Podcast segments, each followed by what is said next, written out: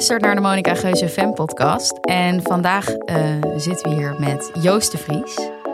Joost is schrijver, podcasthost van de podcast Boek FM. Hoofdredacteur van de Groene Amsterdammer. Adjunct hoofdredacteur. Adjunct hoofdredacteur Ja, van de Groene Amsterdammer. je wordt, geen ruzie. Oh ja. Ja. En eh, een van onze favoriete Nederlandse essayisten. En zijn nieuwe boek, het ligt hier op tafel, De Gelukkigste Man van Nederland, is recent verschenen. En dat vonden we een mooie aanleiding om Joost uit te nodigen en te praten over schrijven over deze tijd, de invloed van sociale media en het belang van populaire cultuur. Hoi Joost. Hoi, heel Hi. fijn, heel fijn om hier te zijn. Moet zeggen, ik was echt dat ik, dat ik het mailtje van Lena kreeg of ik wilde komen. Was het echt yes. Meteen een screenshot gemaakt en iedereen opgestuurd. Was het een moment waarvan je wist dat het zou komen? Nee, eigenlijk. Nee, nee, nee. nee, eigenlijk niet. Nee, nee. Ik, ik was heel blij dat ik toch op, op jullie radar zat. Ja. Ik voelde mezelf helemaal niet hip genoeg. Dus ik, eh, ik, ik ben Oh. heel tevreden dat ik hier, eh, hier En ben. voel je je nu ook hipper? Ja, behoorlijk ja. Terwijl wij wel, denk ik, al, ik, tenminste, ik heb al je essaybundels gelezen. Al je non-fictie, zeg Oh. maar. Ik Nice. heb niet, denk ik, al je boeken gelezen. Maar wel, eh, ja, ik lees heel graag je stuk in de groene. Nou, dat is, Ja. dat is fijn. Ja, zeker. Ehm, en we beginnen altijd met de eerste vraag, namelijk wie ben jij op sociale media en wie ben jij in het echt? Ja, ingewikkelde vraag is dat op een of andere manier. Want in die vraag zit natuurlijk al gewoon de kern van de waarheid. Namelijk dat je in het echt waarschijnlijk iemand anders bent dan op social media. Heerlijk, En- je hebt het echt voorbereid. I love it. Dus verzinnen ter plekke. Nee, maar wat, wat natuurlijk wel gek is, en dan moet ik oppassen dat ik niet als een soort contactadvertentie klink. Maar in het, in het dagelijks leven heb ik altijd het idee van: hé, hey, ik ben een vrolijke, spontane jongen. Maar dan op social media ben ik juist heel huiverig. En als ik dan zo'n post heb, ik weet niet of jullie dat ook hebben, zit ik altijd zo 30 keer tekstje te schrijven. En dan eh, gewoon helemaal alles helemaal uitkiezen. En het juiste filter. En, en dat je een grappige locatie erbij zet op Instagram en zo. En dan, en het dan niet posten, omdat ik dan toch na een Nee? kwartier lang denk van ja, hier zit toch echt niemand op te wachten. Waarom zou ik dit doen? En, Oh. eh, eh, en, en soms zit er ook echt zo. eh, soms ben ik ook heel blij als ik dan iets heb waarvan ik weet, dit mag ik erop zetten. Weet je, dan weet ik echt al van, oh, ik ben volgende week jarig. Dan kan ik Mhm. gewoon een foto plaatsen met mezelf met een taart. En dan heb ik weer iets. Ah, Ja, ik herken dit wel hoor. Maar ik heb niet zozeer dat ik. Ik heb meer dat ik. In, soms bedenk ik ineens een goede post. Zo van: oh, als dit stuk uit is, doe ik het zo een post. En dan post ik het ook meteen. Snap je? Als het eenmaal Ja, het nee, moment tuurlijk. is. Ja, maar ik ga er dan ik- niet dan ook nog over nadenken. Nee, dan niet. Nee, maar soms je heb je inderdaad van die dingen die je van tevoren eh, kan bedenken. Maar Ja, dan denk ik, ja, ik, ik vind dat ik een echt een hele mooie plant heb. Maar Ja. waarom zou ik. Ja, en andere mensen doen het wel, weet je. En, maar, want je wil dus ook wel likes vangen of zo. Nou, waar ik eigenlijk mee bezig ben, maar dan klinkt het echt alsof ik een, een gewoon totale autist ben. Maar Ja. ik ben heel erg met mijn wall bezig. Oh, wauw, je bent Ja. er zo in. Ja, je bedoelt je feed. mijn- ja maar ik, of, ja, ik, wat ik dus heb, is dan als je dan heb je zo al je, fo- je foto's op Insta zo onder Ja. naast elkaar. Dan wil ik dat ze een beetje corresponderen. Dus ik heb dan Ah, soms. Echt Ja, waar? ik- het klinkt zo. Maar Nee, leuk. Nee, ik Ehm, vind het heel leuk. ik heb dan soms dat ik bijvoorbeeld alleen maar groene dingen wil doen. Oké. En nu, Ah. bijvoorbeeld afgelopen week doe ik alleen maar rode en blauwe dingen. En hoop je dan dat, dat zeg maar de oplettende Nee, kijker dat werkt? Is echt puur voor jezelf. Dit is echt puur voor mezelf, ja. Oh, is wat wel leuk. grappig. Ik haal ook wel eens dingen weg als ik ze dan niet mooi...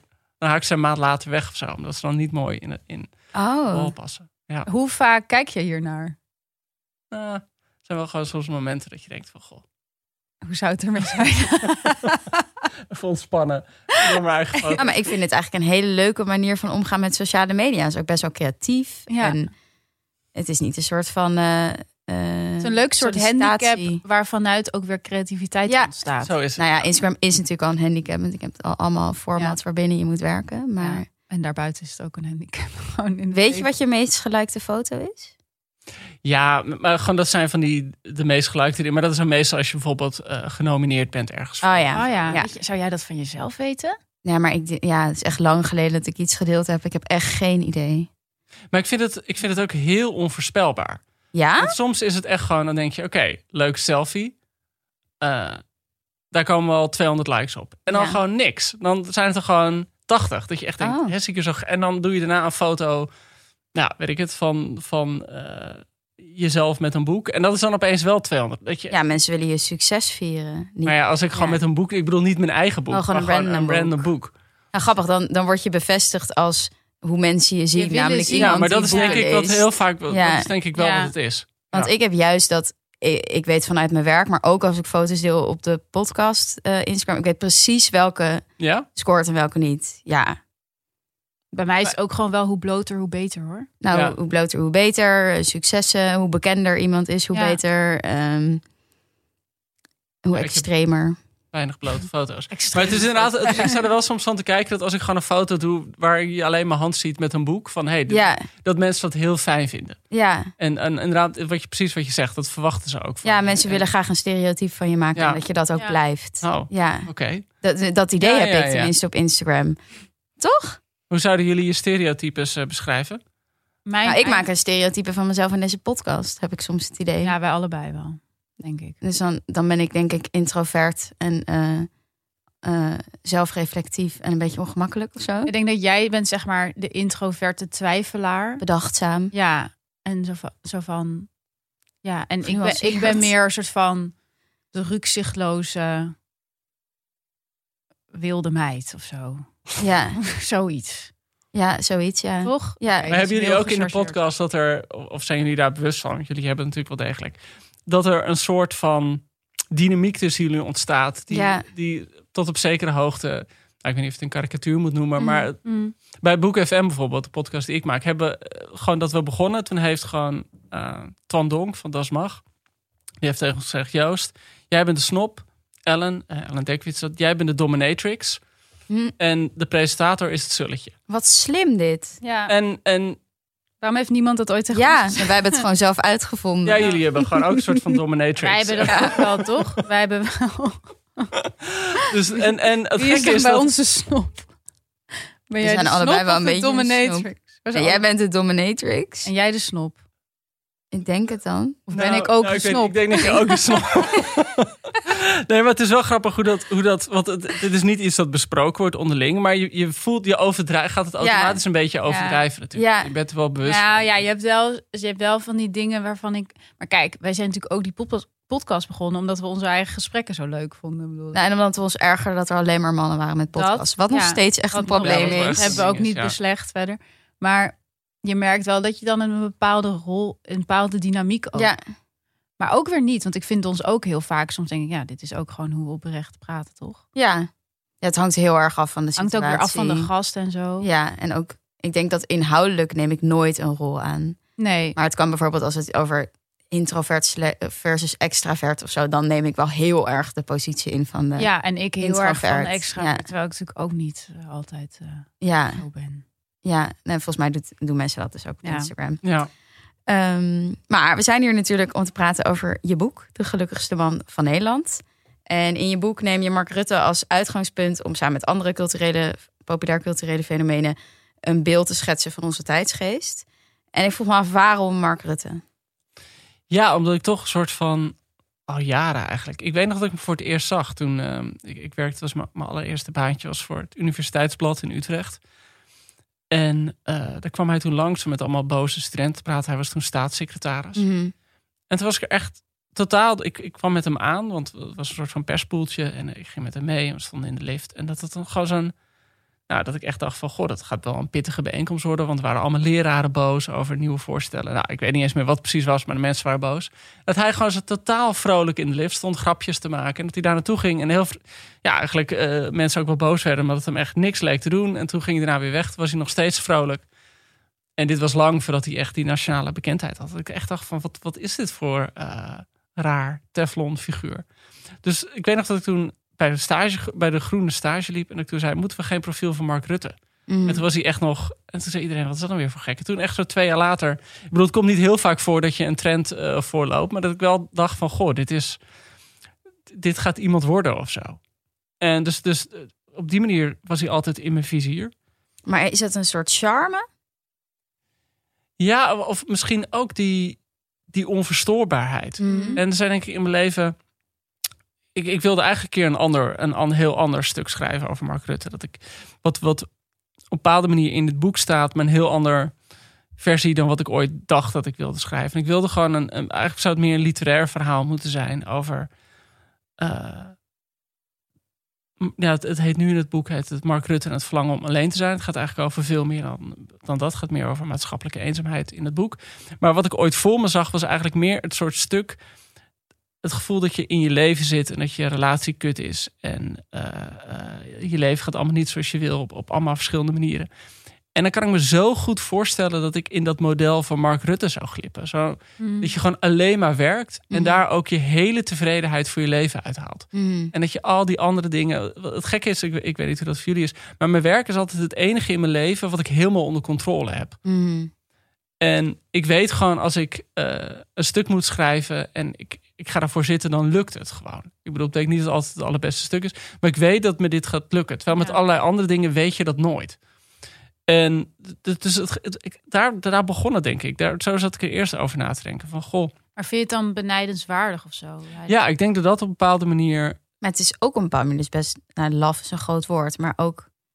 Ja, het is makkelijk om... Nou, het, ja. is, het is een half leven op een gekke Ja. manier. Je, Ja. je- je- wat, ik bedoel, het leven... Ja, wat, wat het leven vaak echt leuk maakt... is ook de dingen die je niet verwacht. En de mensen die je niet verwacht. Mhm. Die opeens binnenkomen. En eh, dus, dus het, het zou een totaal veilige, inderdaad geharnaste manier van leven kunnen zijn. En ook wel eentje waarvan ik... Ja, van mezelf wel momenten heb gehad... ik denk van ik moet ervoor waken dat ik niet die kant op ga. Mhm. Ja? Ik kan me gewoon echt heel goed voorstellen dat ik gewoon, eh, nou, ik wil zeggen tot mijn zestigste, maar gewoon tot mijn dood gewoon lekker alleen thuis zou zitten. En dat ik gewoon heel tevreden zou zijn met, met eh, de boeken die ik lees en de dingen die ik schrijf. En, En waarom zou dat dan een probleem Ja, zijn? ik nou, het zou helemaal niet het probleem zijn, maar ik, ik zou wel het idee hebben van, goh, dan hou je toch wel ook heel veel buiten de deur. Ehm, Ja, tenzij je gewoon een hele interessante binnenwereld hebt. Nou ja, het is ook een soort concept, toch? Ik bedoel, dat is natuurlijk wel interessant aan Mark Rutte. Maar goed, daar komen we vast zo nog wel op. Dat hij is gewoon alleen en hij leeft voor zijn werk. En dan heeft hij natuurlijk ook wel, ja, mede waarschijnlijk daardoor... zeg maar wel de, de beste of belangrijkste baan van dit land. Of een van de. En daar wordt het toch altijd een beetje gezien alsof hij een beetje zielig is of zo. Grappig is, ik, zit, Ja, schrijft, net, eh, ik zit nu juist- net op Netflix. Die kan ik je echt van harte aanbevelen. Er zit nu zo'n documentaire serie, eh, serie of zijn vier afleveringen, Room 2508. Dat gaat over Dominique Strauss-Kaan. Oh, Mm. leuk. Eh, de- hè, die natuurlijk gewoon eh, ja, een kamermeisje aanrandde in New York. En hij was op dat moment hoofd van het IMF. En, en Mhm. zou presidentskandidaat Ook, ook worden. een belangrijke baan. Ja, nee, goed. Maar en, en dat is zo'n man dat, dat op het moment dat dat naar buiten gaat. Ja, toen werd gewoon zijn hele carrière eh, getorpedeerd. Natuurlijk moet je ook niet eh, kamermeisjes lastigvallen. Ik bedoel, dat, Mhm. dat, maar gewoon dat je wel denkt van... Goh, als je zeg maar dat hele gedeelte van seks en, ro- en, en romantiek hebt afgezworen... Dan, Veilig. dan, ja, maar er blijft ook zoveel tijd over om een enorme carrière op te bouwen. Ja, En het grappige met Mark Rutte is, dat vond ik wel pijnlijk, want ik heb al die biografieën zitten lezen. Dat er dus echt zo'n moment in zijn leven was dat hij eh, voor het eerst lijsttrekker werd bij de VVD. Mhm. En dat ze echt zeiden van oké Mark, je mag niet, de, het campagneteam had echt bedacht van jouw alleen zijn is een zwakte. Dus je mag het niet, je mag niet zeggen ik ben alleen, ik ben Mhm. alleen staand. Je moet zeggen ik ben single en op zoek. En hij Dus ging ook- ook vrouwen noemen. ja, en dat is zo heel Ja. pijnlijk dat hij dan Sascha de Boer, Sophie Ja. Sophie Hilbrand. Hilbrand. En eh, ja, nog een blonde vrouw. ja, nog een blonde mij. vrouw. Niet Anouk? Nee, niet Oh. oh. Nee, dat zou denk ik te pittig voor Ja. hem zijn. Eh, Oh ja, nee, ik weet het. Eh, Daphne Bunsk. Oh, Daphne Bunskoek. Ja, echt van net die, wel. Toch een Ja. toch- Beetje breed houden. Ja. Maar gewoon ook dat die namen bedacht waren door het Ja. campagneteam. Van je moet dan... En, Zo'n cringe. ja, maar zo zielig gewoon. Ja. Ik, vond het echt met, ik las dat, dat ik echt medelijden met hem had. Ik echt dacht, goh... Dat zo'n campagneteam dan tegen je zegt van... Ja, wat, wat je, bent nu bent genoeg is niet goed. Je, Ja. moet- je bent weird. Maar En- dat werkt ook tegen hem, toch? Die campagnestrategie. Nou, wat gewoon toen heel pijnlijk was, dat, dat, dat vond ik wel echt pijnlijk, dat Sasje de Boer daarna gevraagd werd van, goh, Mark Rutte noemde hij en dat zei, ach, het is een lieve jongen. Wat natuurlijk echt het meest dodelijke is dat je als vrouw over een man kan Ja. zeggen. Want dan zeg je ook meteen van, het is een jongetje en ik neem hem niet serieus. Dus eh, eh, Ook wel irritant als dat aan je gevraagd wordt. ja, ook heel irritant natuurlijk om op die manier zo genoemd te worden. ja. Maar eh, eh, ik wel denk van, goh, die, die ja, Maar je beschrijft in je boek eigenlijk pas dat, sorry voor deze terminologie, Mark Rutte juist in zijn kracht kwam op het moment dat hij omarmde dat hij alleen was. Nou, ik denk dat, dat Mark Rutte het. gewoon in, in, zijn kracht kwam. Eh, dat is een term die ik ook graag Ja. gebruik. Eh, het past de onpas. Ehm, toen hij inderdaad gewoon, gewoon dat accepteerde. Mhm. Gewoon accepteerde. Ik bedoel, er is wel een, een makingsproces. Mm. In de zin dat ze, eh, weet je, zijn haar, hij ging naar een andere kapper. Hij heeft een paar moedervlekken op zich weg laten halen. Hm. Eh, hij moest afvallen. Hij moest Hm. stoppen met sigarenrook. Weet je, is wel echt een campagneteam heeft zich over hem ontfermd. Ga lange sokken dragen, want nu heb je de hele tijd dat we je blote enkel Ja. kunnen zien. Dat soort dingen. Ehm, maar wat, wat hem denk ik heel erg hielp, is dat hij A, inderdaad gewoon kon omarmen wie hij was. Dat hij niet meer moeilijk hoeft te doen van, goh, ik ben op zoek naar iemand. Maar dat hij gewoon helemaal kon opgaan in die totale workaholic. En eigenlijk het idee, eh, op het moment dat hij moest loslaten, dat hij een soort van premier voor iedereen moest zijn. Met allemaal ideeën over de maatschappij. Ik bedoel, het grappige is dat toen hij lijsttrekker werd bij de eh, VVD. Heeft hij eerst een paar jaar lang allemaal ideeën gehad over eh, het belangen van het vrije woord. En wat wilde hij echt zo'n klassieke liberaal zijn, een beetje intellectueel. En toen kwam de, de kredietcrisis. En vanaf Mm. dat moment hoeft hij het nooit meer over ideeën te hebben. Alleen nog Ja, maar gewoon ja. over geld. Hij hoefde nooit visie te hebben. Nee, dus op het moment dat, dat, dat die visie gewoon weg was uit zijn leven, toen had hij vrij spel. Ja. Hey, En Ja. je, sorry, je beschrijft ook in je boek dat je meerdere malen de zomergastaflevering met Mark Rutte hebt gelezen en geluisterd. Kan je vertellen waarom? Nou, ja. ehm, Kijk, een van de, de fascinerende dingen van Mark Rutte. Ik, in, in dat boek, het, eh, wat ik geschreven heb, het gaat niet over per se over Mark Rutte en, en wie is nou. Mark Rutte, maar meer over waarom vinden wij Mark Rutte interessant. Ja. En voor mij is het heel erg die totale ontspannenheid die ervan uitgaat. En het feit dat je een premier hebt die duidelijk niets van je wil. Hij wil niks van je veranderen. Hij wil niet dat je minder vlees gaat eten of minder gaat vliegen. Hij wil niet de maatschappij veranderen. Hij wil niet eh, de scholing veranderen. Hij wil niet je opleiding. Noem maar op. Ik bedoel, op een bepaalde manier is een van de weinige politici die helemaal met rust laat. Ik denk dat er heel veel politici zijn. Weet je, als zie je de PvdA-lijsttrekker, die, dan weet je, oké, die wil nu eh, ongelijkheid in het onderwijs aanpakken. En je ziet Jesse Klaver en die wil iets met het klimaat. En eh, je ziet eh, Sigrid Kaag en die wil, nou, die wil gewoon premier worden op de eerste plaats. En je ziet Wopke Hoekstra en je ziet ook alleen maar zijn brandende ambitie. Mhm. En ik vind dat altijd iets heel ongemakkelijks hebben om naar te kijken. Omdat je, je, je ziet van, ze willen zoveel. En je ziet ook, oh, dat gaat vast niet lukken. Ja. En bij Mark Rutte wil hij niks. Dus die zomergastenaflevering. En ook bijvoorbeeld zo'n podcast met Jort Kelder. Er zit geen enkele eh, persoonlijke impuls in. Het is bijna een soort ruis op de achtergrond. En heb, hebben jullie eh, Emily in Paris gezien? Ja, ja, Ja. ja. De, hoe noemen ze het ook weer? Ambient. TV. Ambient. TV. Ja. Dat vond ik zo Ja. term. Was een, eh, de, eh, de New Yorker schreef dat. Die zei Ja. van Ambient, Emily in Paris is een serie die gemaakt is voor mensen die eigenlijk op een, te- op een telefoon aan Ja, zijn. precies. En zo voelt Mark Rutte denk ik vaak aan. Maar Ja, en wat- hij maakt de wereld ook heel eh, plat of zo. Dat zag je ook erg met die avondklokkerellen. Dat zijn reactie daar dan gewoon is: we gaan niet op zoek naar dieperliggende oorzaken. Ehm, dit, is, dit gaat niet over sociologie. Dit, zijn, dit is gewoon tuig en ze moeten bestraft worden. Ja. Zo van in zijn universum hoef je niet te zoeken naar dieperliggende Het is er oorzaken. gewoon niet. Het is er gewoon niet. Ja, Maar ik denk wel toch dat, dat, dat landen in zekere zin een soort van de leiders krijgen die ze verdienen of zo. En ik vraag me dan af, wat, wat zegt dat toch over Nederland? Dat wij dan Mark Rutte hebben als ja maar ik, gezicht. Het, het gekke is met Rutte, ik denk dat je hem wel echt moet zien als een eh, product van deze tijd. Of een soort eh, ja, medicijn is, is niet het juiste woord. Maar Hm. we leven natuurlijk in een tijd waar ja, gewoon kanker veel aan de hand is. Ja. Gewoon, daar kunnen we reëel over zijn. Gewoon een enorme kloof tussen rijk en, en arm. Die- wordt alleen maar dieper tussen eh hoog opgeleid, laag opgeleid, Randstad provincie. Eh, we zitten met een vluchtelingencrisis. We hebben gewoon de chronische depressie van het klimaat over ons heen. En met al deze dingen heeft Mark Rutte niets te maken. Mhm. Dus als je naar hem kijkt, hoef je ook niet na te denken over Ja, die ja. problemen. En ik denk dat eh, Mark Rutte is een beetje als, als eh, Harry Potter en The Order of the Phoenix. Weet je wel, het is gewoon Voldemort is terug, maar we gaan nog Ja. een boek lang doen alsof het niet zo is. Ja, ja. En Mark Rutte is voor mij belichaamt heel erg dat doen alsof het niet aan de hand is. Ja. Ja. ja, ja, dat is wel interessant. Maar dat heeft dan dus ook wel te maken met die, ehm, zeg maar, die gevormde identiteit. Want ik vraag me nu af, zeg maar, een pafferig persoon met grote moedervlekken op zijn gezicht die sigaren rookt en zijn enkels laat zien.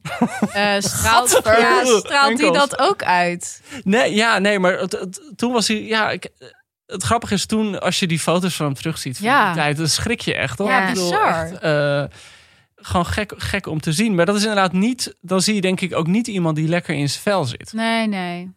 Eh, want ja, je ziet gewoon iemand met een beetje een log lijf. En Ja. hij weet niet hoe hij zich moet aankleden. Ik bedoel, Ja. dat zie je er echt van af. Nee, nu heeft hij natuurlijk echt zo'n soort uitstraling als van zo'n Dyson stofzuiger. Zo van, Ja. het werkt altijd. Ja, ja, Ja, maar- ja. Ja. Vind je dat niet heel Raadloos. grappig dan? Als je, als je op zondag zie je altijd van die beelden van de bespreking in het katshuis. En dan zie je al die ministers aankomen in hun vrije tijdskleding. Ja. En normaal gesproken draagt Rutte van die pakken van Attolini. Hè, volgens Ja. de biograaf. Die, die kosten 6000 euro of zo. Nou, heb je wel een mooi pak. Ja, dat is een goed pak. Hij moet Eh, het ergens aan uitgeven. Hij moet er ergens aan uitgeven, want hij geeft er nergens anders aan uit. En, maar dan zie je hem dus in zijn vrije tijdskleding. En dan kleedt hij zich echt gewoon zeg maar alsof hij 12 is. Weet je wel, met een veel te Ja. volwassen spijkerbroek en afgetrapte gimpen. Nou, ik heb wel eens toen ik, ik in, eh, in Den Haag woonde, heb ik wel eens gewoon in Heb je een in Den Haag gewoond? Ja, Oké, sorry. Tijd Zij is van voor. leuk leven. Ehm, dat ik in een koffiezaak zat en toen liep ik weg, dacht ik.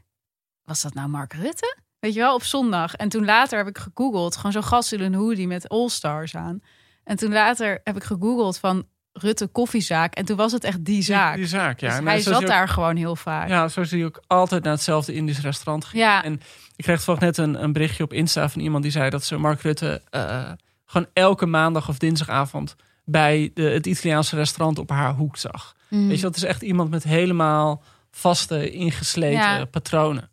Hij woont al 100 jaar in hetzelfde huis, een redelijk goedkoop huis. Hij heeft geen hypotheek, eh, rijdt al 100 jaar in dezelfde auto. En, ik bedoel, en je merkt ook wel dat hij daar heel erg mee speelt. Ik bedoel, hij weet goed Ja. wat voor Mhm. imago hij heeft. Maar loopt altijd grapjes over zijn auto te maken. Van, hey, komen jullie me aandoen? Ja, maar het is natuurlijk ook weer betrouwbaar. Want je merkt dat bijvoorbeeld Ja, dat alles, is het wat, alles wat afwijkt, bijvoorbeeld bij zo'n Hugo de Jonge, van als, het, als er even niets over hem te zeiken is, gaat het over die schoenen. Weet je, Ja. terwijl ik denk, dat is toch leuk dat zo'n vent.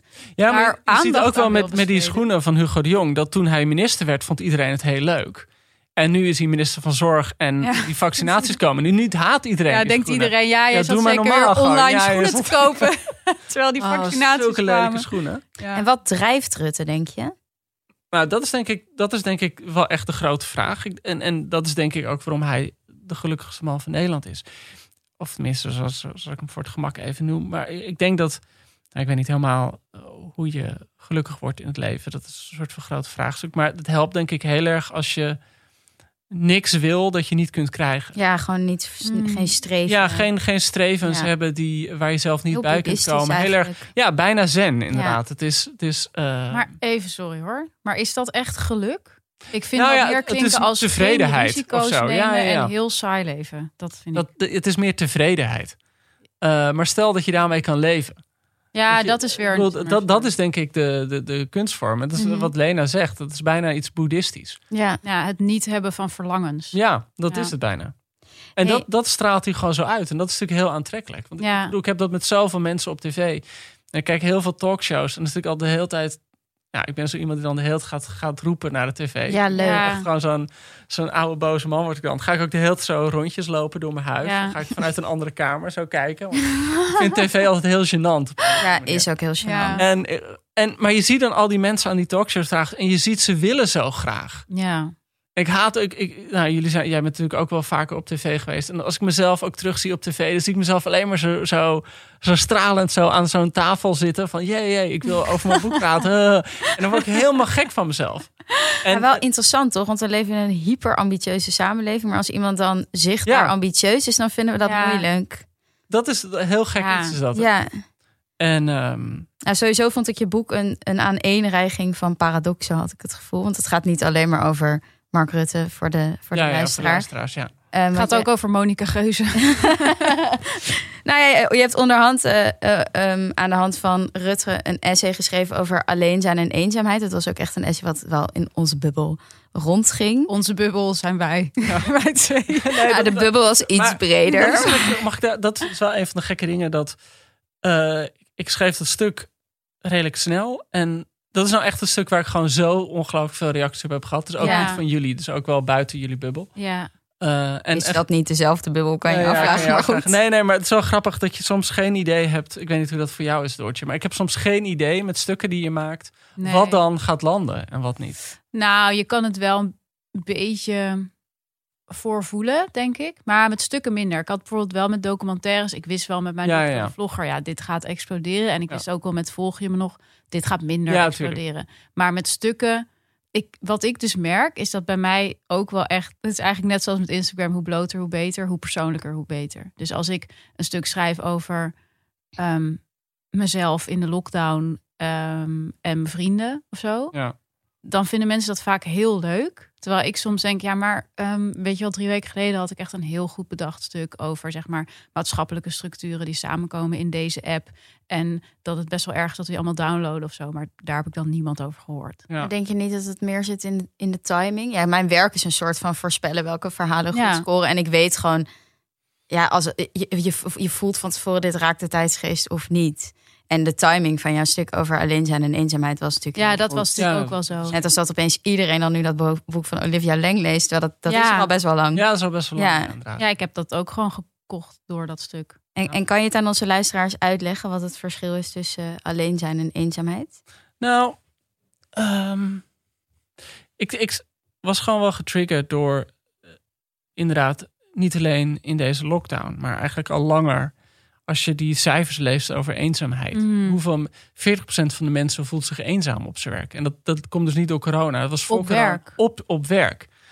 Eh, terwijl eh, voor mij eh, werk altijd heel fijn is, maar zoveel mensen dus niet. En ik dacht eerst nou ja, die, kijk je naar de, de CBS-cijfers van mensen die zich eenzaam voelen, dan kom je vooral waarschijnlijk bij eh, gepensioneerde of, of bejaarde mensen. Maar ook gewoon, weet je wel, 20% van de jongeren. Gewoon Ja. mensen die in de klas zitten, eh, van studenten. Het is echt door alle bevolkingsgroepen heen. Is er eigenlijk niet één leeftijdscategorie waar eh, meer dan 50% zich niet eenzaam voelde. En dus aan de ene kant heb je zo'n groeiende eenzaamheid, die zich op heel veel manieren manifesteert, denk ik. En aan de andere kant, dat, dat, dat zijn denk ik, er zijn heel veel paradoxen, wat Lena al zei. Aan de andere kant kan je ook zeggen, ja, we zijn ook meer, meer verbonden met elkaar Ja. dan ooit door social media. En aan de andere kant hoor ik gewoon heel veel mensen die echt snakken om af en toe alleen te zijn. En gewoon niet meer weten hoe ze aan de prikkels moeten ontsnappen Mm. naast die eenzaamheid, ehm, eh, eh, ja, dat, naast die, die klinische eenzaamheid-epidemie, is er ook een burn-out-epidemie van, Mhm. van mensen die gewoon het gevoel hebben dat. En dan hebben ze het niet alleen over hun werk, maar gewoon het hele leven gewoon te veel is. En zich niet meer kunnen afsluiten van mensen. Dus ik dacht van. eh, En toen zat ik dus inderdaad aan Mark Rutte te denken in dat stuk. Van, van stel je iemand voor. Mark Rutte gaat s'avonds om een uur of eh, zeven of weet ik wat, fietst hij naar huis. En daar wacht niemand op hem. Het is gewoon precies het huis zoals hij dat heeft achtergelaten. Ja, en dan kan je denk ik de vraag stellen: ben je dan jaloers op hem of heb je medelijden met hem? Ja. Ik denk voor allebei valt er iets te zeggen. Dus dat vond ik, ik- daar zat ik gewoon heel erg over. Maar ik denk dat je in dat geval toch niet zozeer jaloers bent op de situatie, maar meer op het gevoel erbij. Dus ik heb bijvoorbeeld nu met die avondklok, nou, ik zit me gewoon geregeld echt dood te vervelen thuis. En dan ben ik heel jaloers op iemand die gewoon lekker thuis kan zijn, zeg maar. Ja, nee, maar, maar dat, dat is natuurlijk de tegenstrijdigheid. Want ik krijg ook echt berichten van vrienden met kinderen die gewoon Ja. helemaal crazy worden. Ja, En echt precies. Ja. tegen me zeggen van ik zou echt duizend euro betalen om gewoon één weekend jou te mogen zijn. Nou, dat Ja. gewoon. eh, dus dus dit- het feit dat dat is natuurlijk voor essays is dat heel fijn als je een soort van tegenstrijdige bewegingen naast elkaar kan zetten. En heb je niet het gevoel dat, dat, dat, eh, dat die burn-out en die behoefte aan alleen zijn en eh, die ep- eenzijn, eenzaamheidsepidemie niet eigenlijk voortkomen uit hetzelfde? Dus allebei gewoon een gebrek aan verbinding. Met jezelf ook. En met, ja, Ja, en, met en anderen. dus Ja, met anderen. dat, dat, dat is denk ik het goede. Dat het, Ja. dat het en die verbinding met jezelf is. ja, en die verbinding met anderen. En eh, kijk, we hadden het net over. eh, kijk, we hadden het net eh, begonnen over, over ben je iemand anders op social media dan in het Mhm. echt. Ik bedoel, het gekke is dat, dat social media natuurlijk iets is dat voor verbinding zorgt. En tegelijkertijd die verbinding ook kan verknippen. omdat je vervreemd van jezelf. Omdat je, Ja, omdat je jezelf wel de hele tijd Ja. met, een, met een gekke andere blik naar jezelf leert kijken. Mhm. En dat, het, dat dat iets ook is waardoor je. Ik heb altijd het idee, ik bedoel, dat het boek gaat denk ik heel erg over. eh, dat, dat, dat geluk een soort van terugkerende eh, draad is in veel van die essays. En ik denk wat, wat bijvoorbeeld een van de dingen is die Mark Rutte gelukkig maakt. Het lijkt me niet iemand die thuis komt en dan over zichzelf gaat zitten nadenken. Mhm. Nee. En ik denk dat dat. eh, dan moet je natuurlijk mee oppassen, want je kan jezelf ook dood ongelukkig mee maken. Maar ik denk dat als je niet te veel over jezelf hoeft na te denken, Mhm. dat dat heel erg helpt. Nou, ik kan me ook voorstellen dingen dat, dat dat, het eenzaamheid juist voortkomt uit het idee dat je met iemand zou moeten zijn.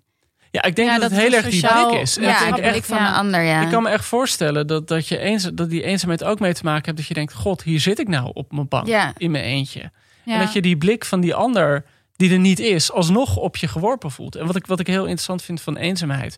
En Olivia Lang schrijft er heel mooi over.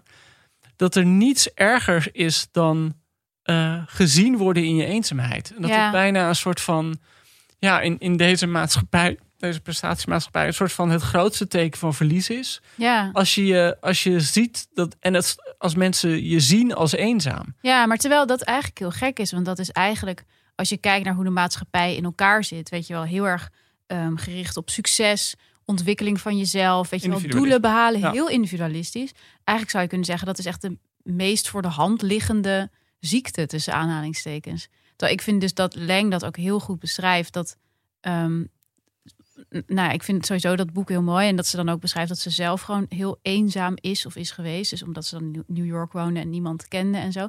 En dat dan zelfs als ze naar een arts gaat en zegt... Nou, ik denk dat er ook nog wel een onderliggend probleem is, namelijk ik ben heel eenzaam. Dat zelfs die arts dan zoiets heeft van... "Ugh." Het deinst achteruit. Ja, dat Ja, echt dat vond ik echt een van de meest interessante dingen om te lezen. Dat eh, er relatief heel weinig onderzoek naar eenzaamheid is gedaan. Ja, En er worden dan twee verklaringen voor gegeven. Eén is dat het niet de vraag is in enquêtes. Want je kunt gewoon niet aan iemand vragen: ben je eenzaam? Dat is een soort van te te confronterend. confronterend. Mensen zullen dan toch een sociaal wenselijk antwoord geven. Dus Ja, die ja. cijfers laten het heel moeilijk zien.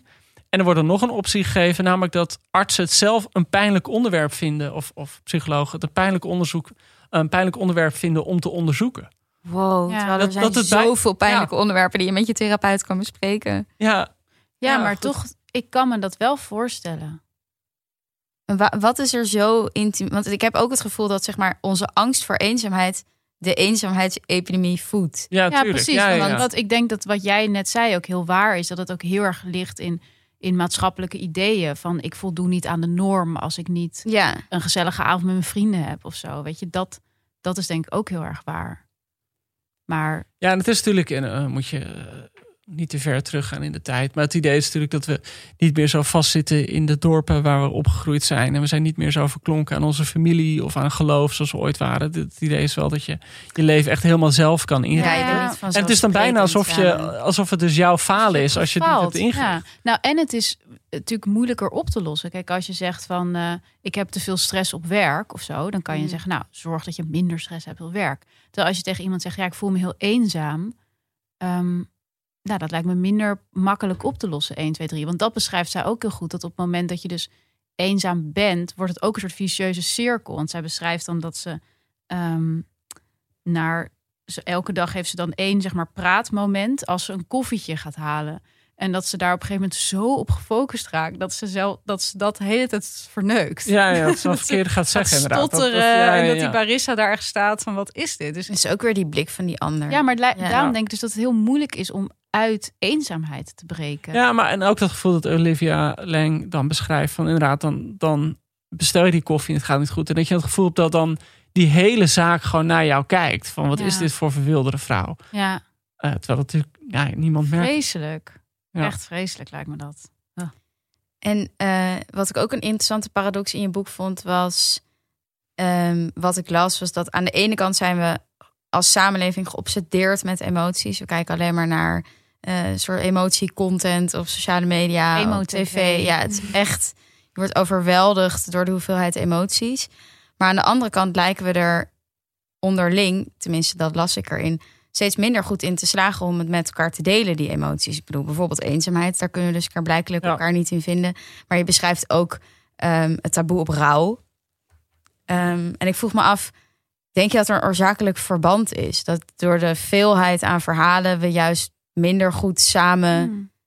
Nou, wat, wat ik denk ik is met, ja, bijvoorbeeld met rouw. eh, ik denk dat we aan de ene kant heel veel blootgesteld worden aan rouw. Ik bedoel, Ja. Volkskrant Magazine eh, kan je niet openslaan. Of er staat gewoon een stuk in met iemand die iemand verloren Ja. heeft. Of er staat een interview in met iemand die doodziek is. Of de partner heeft verloren. Of noem maar op.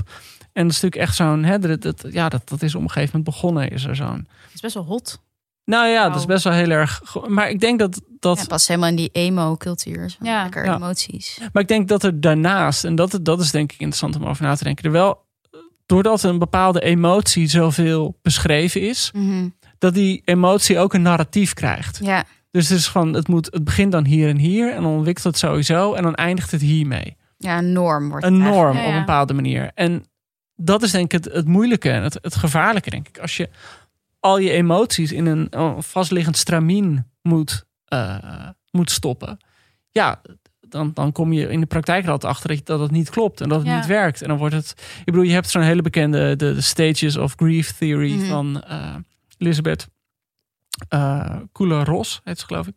En die ja, stamt uit volgens mij de vroege jaren 60.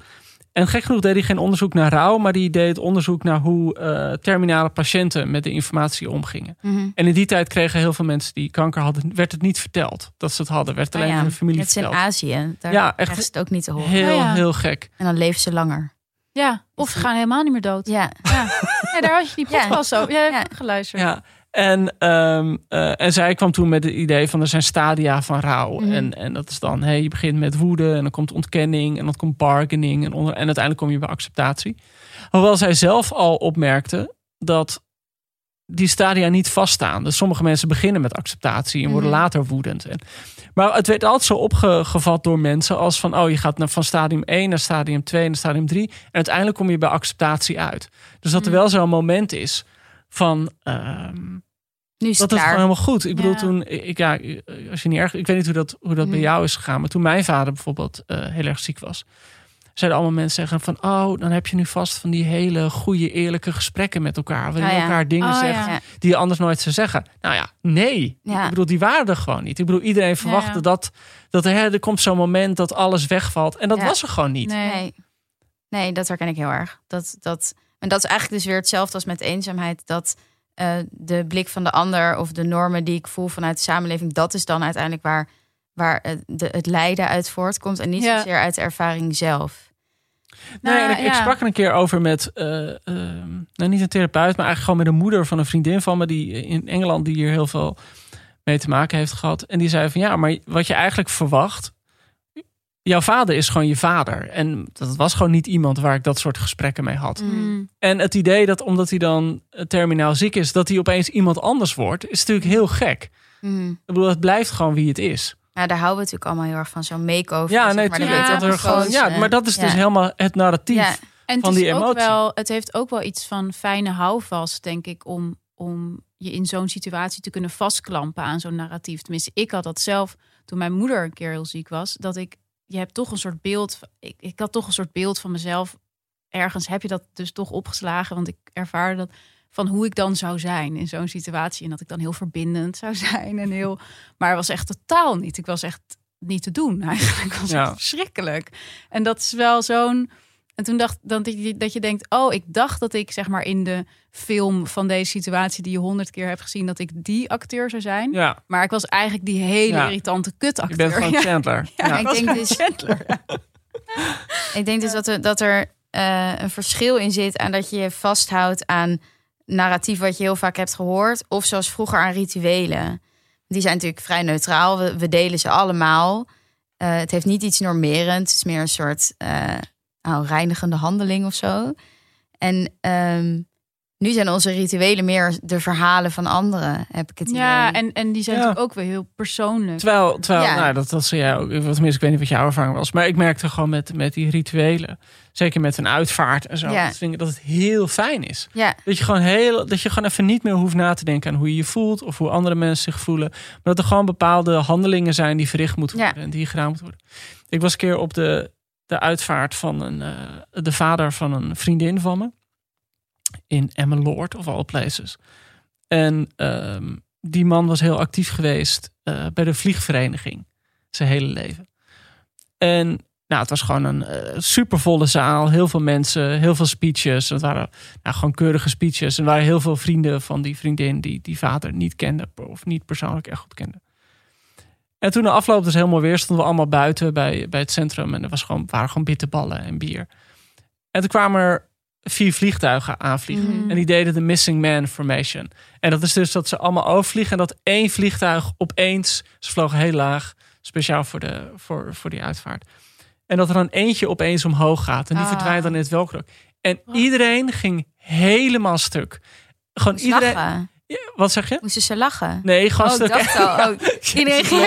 Dat kan ook, toch? Dat het- Nee, iedereen, moest, iedereen stond gewoon met een brok in zijn keel. Ja. Muisstil. Ja, Iedereen brandende ogen en brok in hun keel. En dat het toch gewoon zo'n simpel Ja, ritueel is. Zo'n symbool. ik simpel had dat beeld. keer met zo'n hele grote ballon oplaten bij een uitvaart. Toen dacht ik ook, nou, het is dit ontzettend cliché. Maar Ja. ik ging ook helemaal kapot. Ja. Ja, Ehm, maar je beschrijft nog andere populaire culturele fenomenen in je boek, waaronder Rutger Bregman en je VI en eh, eh, Grand Hotel Europa. Waarom heb je voor deze? Nou, wat ik, wat ik denk ik. gekozen? eh, ehm, wat ik wilde met de stukken die ik uitzoek, want ik schrijf natuurlijk bij de Groene echt over van alles, maar ik wilde me specifiek op Nederland richten. Want dat is trouwens wel een van de grappige dingen. Niet dat ik dat dit, dit boek nou uit, uh, uit super commerciële reden heb gemaakt, meer omdat het gewoon leuk is. Ja, joh, Eh, ze weten allemaal dat jij voor timing is geld- goed. Nee, Essenbundels, daar zit echt Groene, met dat grote is geld. één Ja, ja, ja. grote uh, commerciële klotst- bende. het geld klotst tegen de plint op. Wel Prometheus. En, eh, maar ik, wat wel altijd opvalt, is dat als je over Nederlandse onderwerpen schrijft, dat er dan heel veel meer geleden. Dat, dat Ja. heel- toch heel veel meer Is dat zo? Ja. Ja. Nee. Ja, Mental note. ja, nee, dat is wel echt raakt even. gewoon meer je belevingswereld. Oh, echt? Daarom was de Ja, correspondent ook best wel lastig. Maar, nee, maar het is ook, en dat is soms het stomme wat je vergeet. Dat dan heb je een dom programma op Nederland 1. En dan heb je een supermooie Engelse tv-serie op HBO. Ja, daar kijken 20.000 mensen naar. Mm. Daar kan je dan heel slim over schrijven. Maar ja, zo'n programma op Nederland 1, ja, daar kijken dan gewoon 2 miljoen mensen naar. Ja. En dus ik wilde wel over dingen schrijven die denk ik voor de Nederlandse cultuur een bepalende rol hebben. En die heel populair zijn geweest. En nou ja, eh, Rutger Bregman heeft natuurlijk met stip het meest succesvolle non-fictieboek van de laatste zoveel jaar geschreven. En, en Ilja Vijver het meest succesvolle roman van de laatste zoveel jaar. Dus dat vond ik gewoon interessant om, om over na te denken. En eh Voetbal Insight is voor mij zo'n programma waar zoveel van Nederland samenkomt. eh, dat ook nog eens heel goed bekeken werd. Dus om, ik vond het heel interessant in dat essay om dat naast de luizenmoeder te zetten. Allemaal witte mannen ook. Wel heel veel witte mannen. Ja, Ja, ja.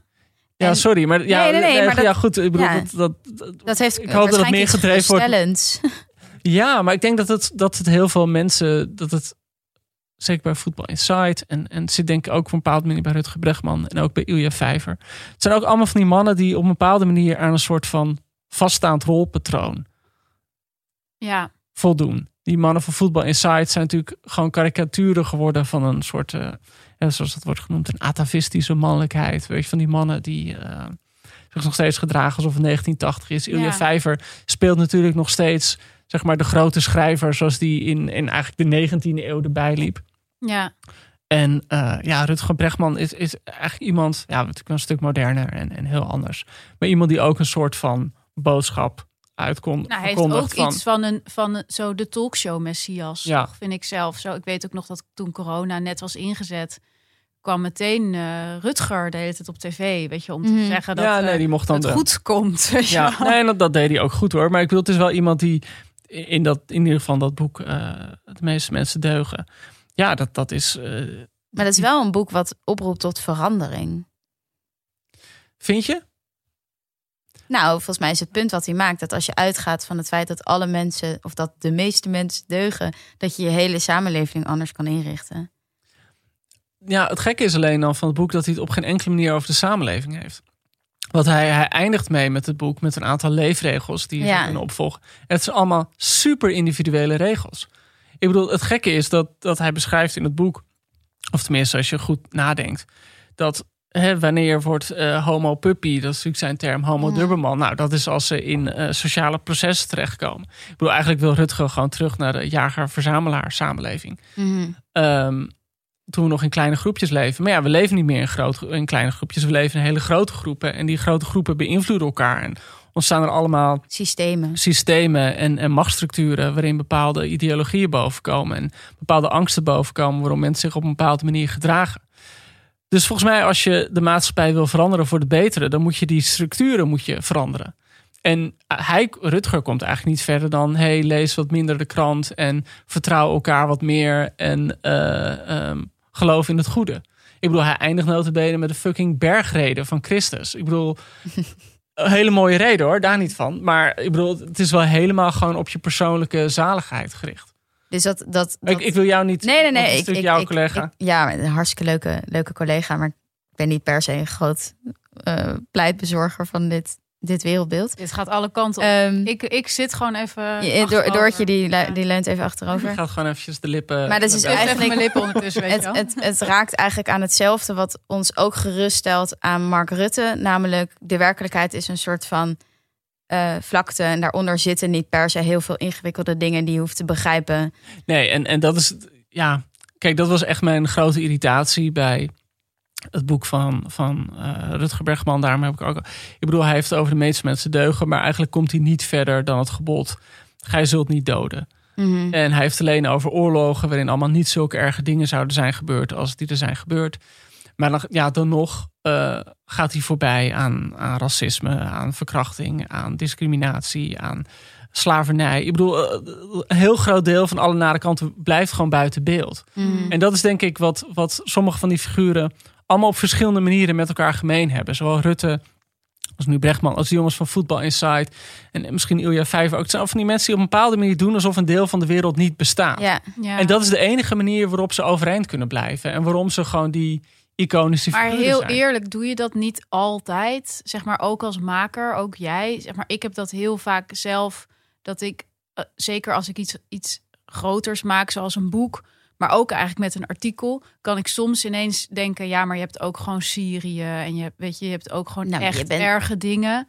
En Ja. dan denk ik, ja, je moet gewoon kiezen. Nee, tuurlijk. Je maar het is gewoon iets heel anders of je kiest voor een onderwerp dan of je één vervolgens negeert of er ook ambiguïteit Ja, in nee, maar, dat ook, maar is. ook dat is eigenlijk niet te doen. Want je kan niet in één stuk of in één boek. Nou, en al één helemaal niet in een interview van zes minuten. Of in een interview kan je niet eh, alle kanten van het spectrum. Nee, maar, je maakt eh, tuurlijk, zoveel bedoel, keuzes. Dat, dat zou jij ook hebben. Ik bedoel, als schrijf je een stuk over weet ik het, kinderen die huiswerkbegeleiding krijgen. Ja, eh, inderdaad, kinderen in Stadskanaal in een, arm, in een achterstandswijk, die krijgen geen eh, begeleiding. Want Nee. weet je wel, dus, dus je schrijft altijd voor een bepaald, over een bepaald onderwerp.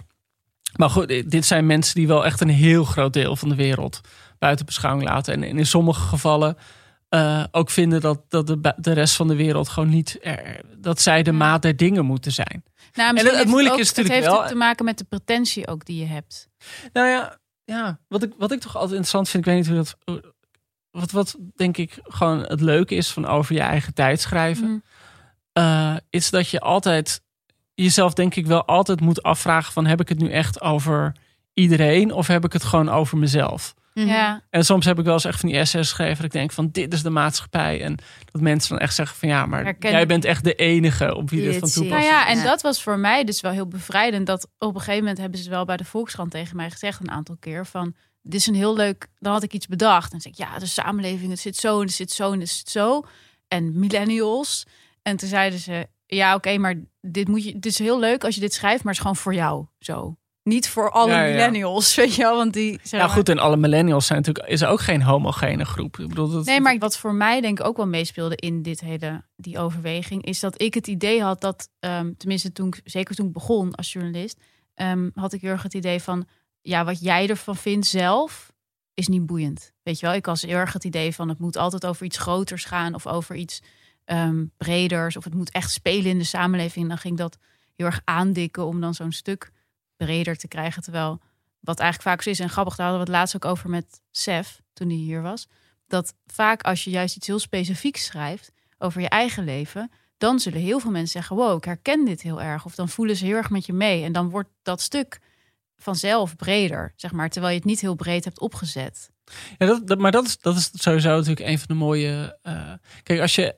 En daar ben ik denk ik door de loop der jaren ook wel vaak tegen aangelopen. Dat je echt denkt van nu ga ik gewoon iets schrijven. Dat is een analyse van de hele maatschappij Ja. of zo. Terwijl inderdaad als je En het dat gewoon... vat je samen met één meme. Ja, Zo, met een meme of zo. En, en mensen zien dat dan en die denken dan van... Hmm, waar heb je het nou precies over? Terwijl Ja. als je het heel concreet over jezelf houdt op een bepaalde manier... Ja, ehm, dan accepteren mensen het ook eerder. En dan, dan zullen ze ook eerder zeggen van... nou, weet je wat, ik ben het voor 60% met je eens. ja. En 40% niet, maar die 40% dan, dan zoeken mensen toch meer naar de vergelijking. Ja, Ja. en zo voeg je dus een nieuw narratief toe aan hoe de mensen dingen ervaren. Ja, Terwijl jij het ook wel niet schuwt om juist ook wel. Tenminste, ik vond dan laatst bijvoorbeeld je column heel leuk over ehm, dat knikkeren. Oh ja, Ja, dat oh mijn knikker god. ding, Ja, ding, ja. Dat met, dat Mania. met dat why not. Ja. Dat je op het einde zei van, je zag hem ook, wie is nou die Ja, Wesley? Snyder. Je zag hem ook denken, why not? Waarin je toch wel ook weer heel breed op de maatschappij, toch? Ja, nee, maar ja, nee, dat was dat, eh dat Winston Gerstenovic. Die zei dat op tv van eh, mensen, zat bij Ginex, zat die zeiden, ja, nee, goed.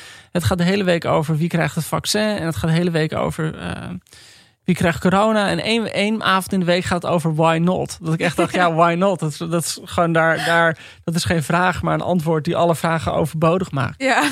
Maar wat, wat ook, en heb jij dat nooit? Dat vind ik, dat vind ik wel echt een van de grappige dingen. Dat, dat het leuke van ook over je tijd schrijven is dat je er soms ook gewoon zo gigantisch naast kan zitten. En ik kom soms ook essays van mezelf tegen dat ik echt dacht, waar Ja. heb ik het over gewoon? En, ik heb dat eigenlijk... Zoals? Ja. nou ja, en het, en het verleden, ik bedoel, ik, ik, ik denk dat ik de laatste aantal jaar steeds meer wat, wat meer maatschappelijk ben gaan schrijven. En dat ik daarvoor veel meer over cultuur en over literatuur schreef. En dat ik wel echt stukken heb geschreven over generaties schrijvers. Dat ik echt zei, ze zijn alleen hier en hier mee bezig. Mhm. Ja, en dan komen ze gewoon met een nieuw boek, wat gewoon weer een hele andere deur openzet. En Ja. dan, ik bedoel, op dat moment dat je dat stuk schrijft, is dat misschien de waarheid. Maar dat, die waarheid wordt wel weer gewoon ingehaald door iets Ja. anders. Ja, ik heb dat eigenlijk altijd. Ja, eerlijk gezegd. Ook, ook omdat ik gewoon wel weet dat ik een, een kant kies. Dus ik kies ervoor om te zeggen... eh, influencers zijn de perfecte illustratie van deze tijdgeest. Ja, weet je.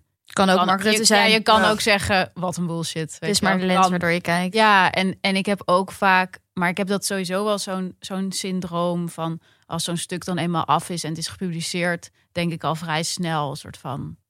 waarom? ja. Nee, maar ik heb ook dat je stukken terugleest en dat je, dat je denkt van, jezus, het is zo slecht geschreven, zo saai. En soms ook dat je dingen terugleest van tien jaar terug, dat je denkt, oh mijn god. Dit is zo goed, zo goed Ja. ga ik nooit meer schrijven. En dat is heel raar om, weet je wel, ik, ik, ik werk nu eh, al twaalf jaar voor de Groene. En het is gewoon zo gek om, om van die stukken van tien jaar geleden terug te lezen. Ja. Omdat het gewoon zo'n andere wereld is. En dat je allemaal heel leuk. ja, het is ook leuk, Ja. maar je noemt allemaal namen van, van Ja. die mediapersoonlijkheden die we nu inmiddels al lang weer, die nu gewoon ergens in Bali op een hutje wonen. ja, ja, die toen even heel ja, die belangrijk, toen even ja. belangrijk leken. En, Maar en het is wat ik, wat ik de laatste tijd heb, dat vind ik echt heel awkward, is ik heb dus ook drie jaar voor NRC gewerkt en daar echt stukken geschreven waarvan ik toen al dacht, hmm, dit hoeven mensen niet echt te lezen van mij. Maar ze hebben nu een nieuwe social media campagne bij NRC en dan gaan ze dus allemaal hele oude stukken ineens Oh. pushen op Instagram. Dus dan zie ik echt zo'n stuk, denk ik, zie ik zo'n eh, swipe up van hen en denk ik, oh, Oh, mijn god, God. is dat dit stuk? En dan ik weer helemaal ongemakkelijk. Maar en iedereen ervaart het natuurlijk op een bepaalde manier. Niet alleen schrijvers. Ik bedoel, ik vraag me best wel vaak af, bijvoorbeeld de laatste tijd, wat het nou eigenlijk doet met je persoonlijkheid. Dat je nu altijd je iPhone bij je kan dragen, waar soms wel tien jaar aan foto's in zitten. ja, Ja. Dat, dat is heel dat je interessant. hè, altijd dat- jezelf kan relateren En dat aan je een ineens historisch zo. zelf. ehm, wil je deze terugblik zien Ja. van, van vijf jaar geleden met je ex? En ja, ja, je Maar, dat deze is je nooit dat meer is wel grappig. Bij Groen hebben we daar een keer een essay over gehad van Marjan Donner over het permanente heden. Dat op social Mhm. media er gewoon geen verschil zit tussen wat er tien jaar. Het zit nog steeds in hetzelfde format, op dezelfde manier. En het loopt gewoon allemaal. Weet je, je hoeft alleen een beetje te scrollen. En je bent opeens tien jaar geleden en daar sta Ja. je met je ex in Las Vegas. Of zo. Ja, en dat Ja, heeft ook het vreemde effect dat we juist daardoor in het heden meer achteruit leven. Want je bent in het moment zelf eigenlijk al bezig met hoe je het kan vastleggen voor als je het eh, herbeleeft als herinnering later. Nee, ja. Ja. dat, ja, goed. Ik, ik weet niet of je nu echt een supermooi bruggetje naar mijn boek eh, maakt. Want, Nou, het zit allemaal overduidelijk Ja, ja, in je boek. nee, nee oké, vind Ja. ik echt heel goed gedaan. Nee, maar dat is, dat is denk ik één. Ja, ik ben, ik ben zo'n marketeer, jongen. Ik breng hem altijd de terug. Oh ja, commerciële bruggetjes. Ik ga hem van je kapen. Oh nee. Ja, hou hem vast. Want we hebben een sponsor. Ik ben heel blij dat Doortje me hier aan Heb ik je ooit zoveel betekenend? Ja, dit, dit was echt heel nice. Heel goed, heel goed. Ehm, namelijk HelloFresh, dezelfde sponsor als Monica Geuze. En daar zijn we hartstikke blij mee. Ja.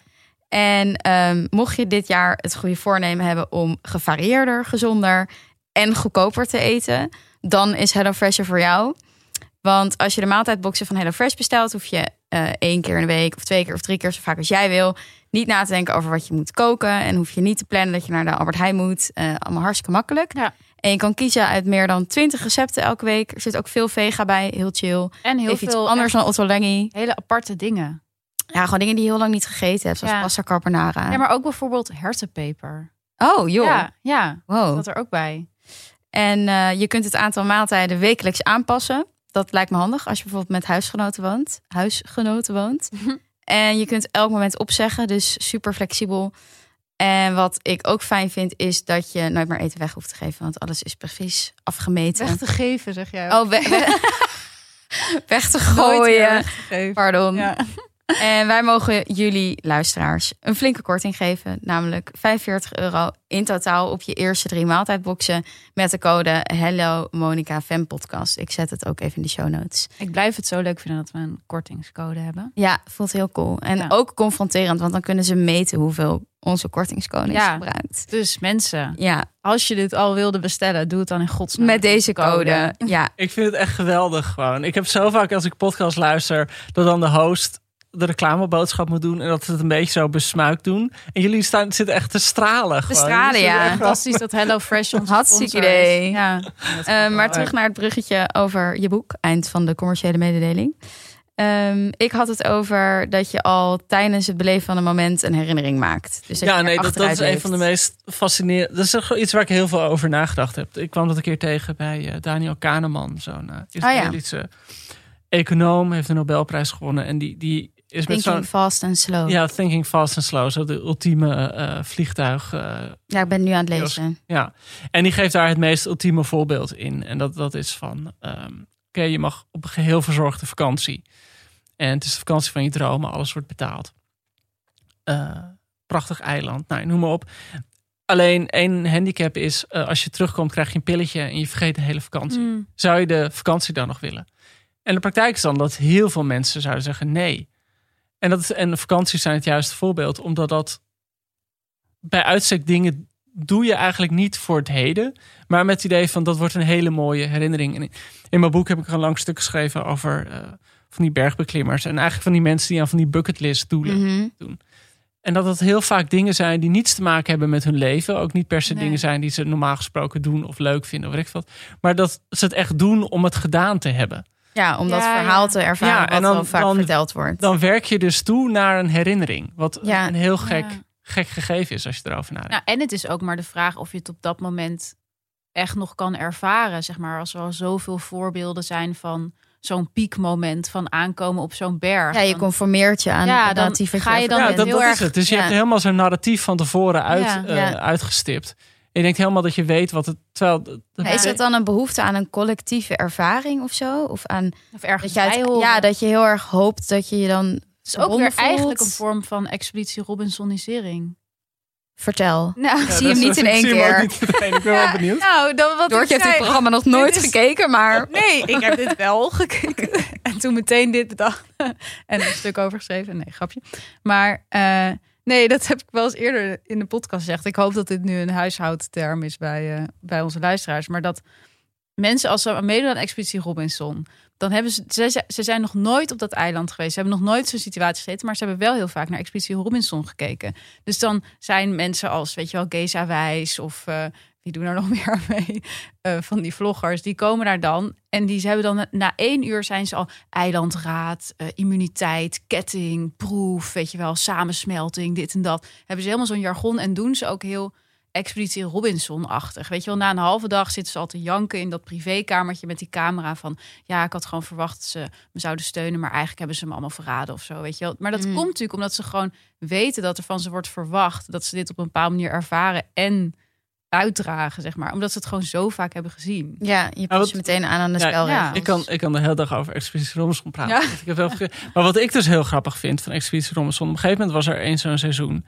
dat elke week er gewoon twee mensen vrijwillig opstapten. Omdat ze gewoon zeiden, ja, eh, het is gewoon saai. Ik heb en ik heb honger, honger, Ja. ik Ja. zit hier de hele dag. Ja, vooral dat ik, het is saai. Dat Ja, is en als dat is saai. kijker echt dat je denkt, huh, Ja, maar Ja, dat nee, is maar en, dat zeggen ze ook heel vaak. Want Ja. als Ja. al kijk je het, dan zie je gewoon allemaal mensen toffe opdrachten. ja. doen. Ja. Maar de praktijk is dat je maar eens in de drie dagen zo'n opdracht hebt. Dus de rest van de tijd zit je gewoon in het Niks. zand. Maar het verbaast Niks. mij dus dat die mensen dan niet met elkaar naar bed gaan. Dat is een van dat, de dat raarste. kan toch- Waarom gaan die mensen niet allemaal verliefd Ja. op elkaar worden? Ik snap dat niet. Ik weet nog zo goed, dat was een Hebben ze daar seizoen. te veel honger voor? Het was een seizoen, toen zat Dio daar op het eiland met Anna Nushin en, en Ja. Jazzy Jazz. Dat ik echt dacht, man, dit is een kans. Ja. Maar hij zei dat het niet eens aan de orde kwam. Bij Oh, niemand. Ja, dat vind ik Bij echt niemand. Ja, ja, wonderlijk. Ja, ook een beetje een hebt. rare situatie met al die camera's erbij en zo. Maar je verveelt je wel heel erg. En je Ja, bent maar die op camera's zijn er echt maar een klein gedeelte van de dag bij.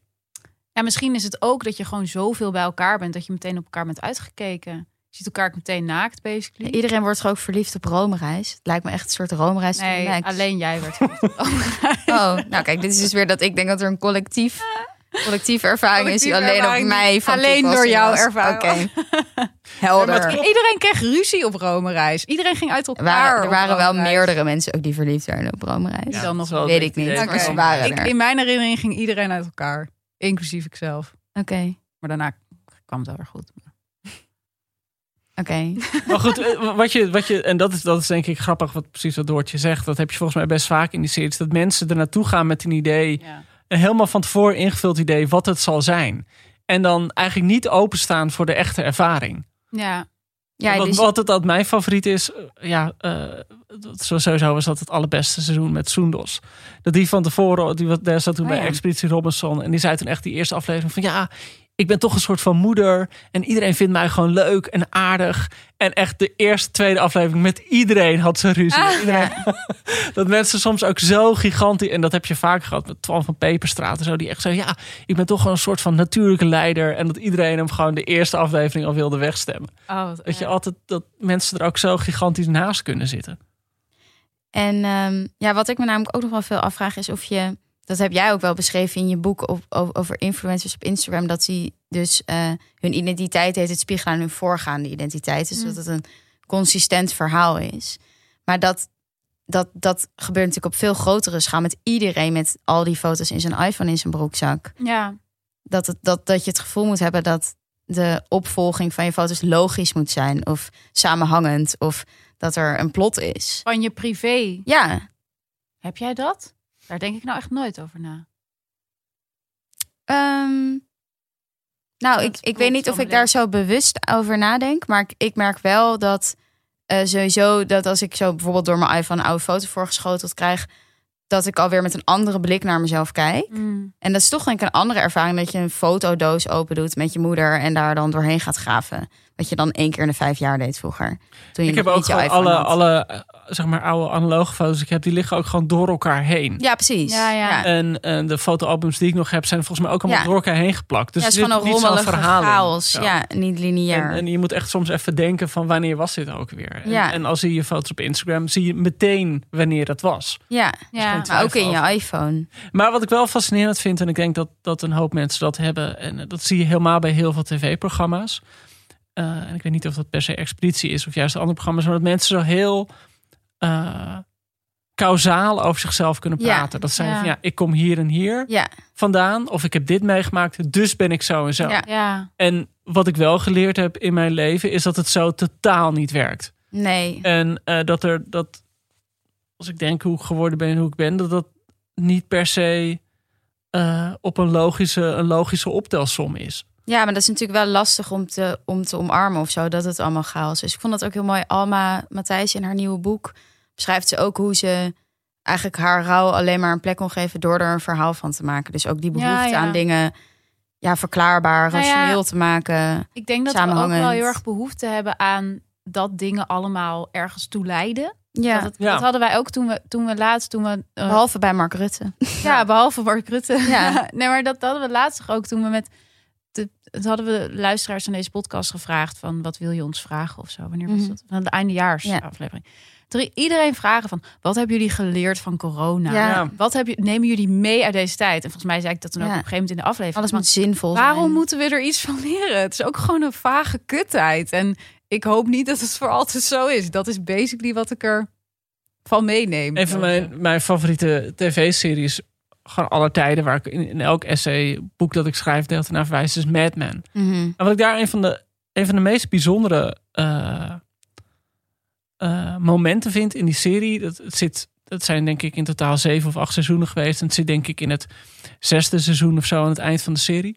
In het tweede seizoen heeft eh, eh, ehm, Don Draper, de hoofdpersoon, zo'n reclameman die allemaal te veel drinkt en vreemd gaat en dat soort dingen doet in New York van de jaren zestig. Die heeft dan zo'n vreselijke buitenechtelijke affaire met een vrouw van een acteur. En dat is iemand die hem totaal de bij naait. En eigenlijk een enorm vervelende vrouw. Ja, Don Draper is op zijn manier ook vervelend hoor. Maar op een gegeven moment zegt ze dan tegen hem... Dan hebben ze, hebben ze hebben seks gehad in een van de hotelkamer. En dan zegt ze...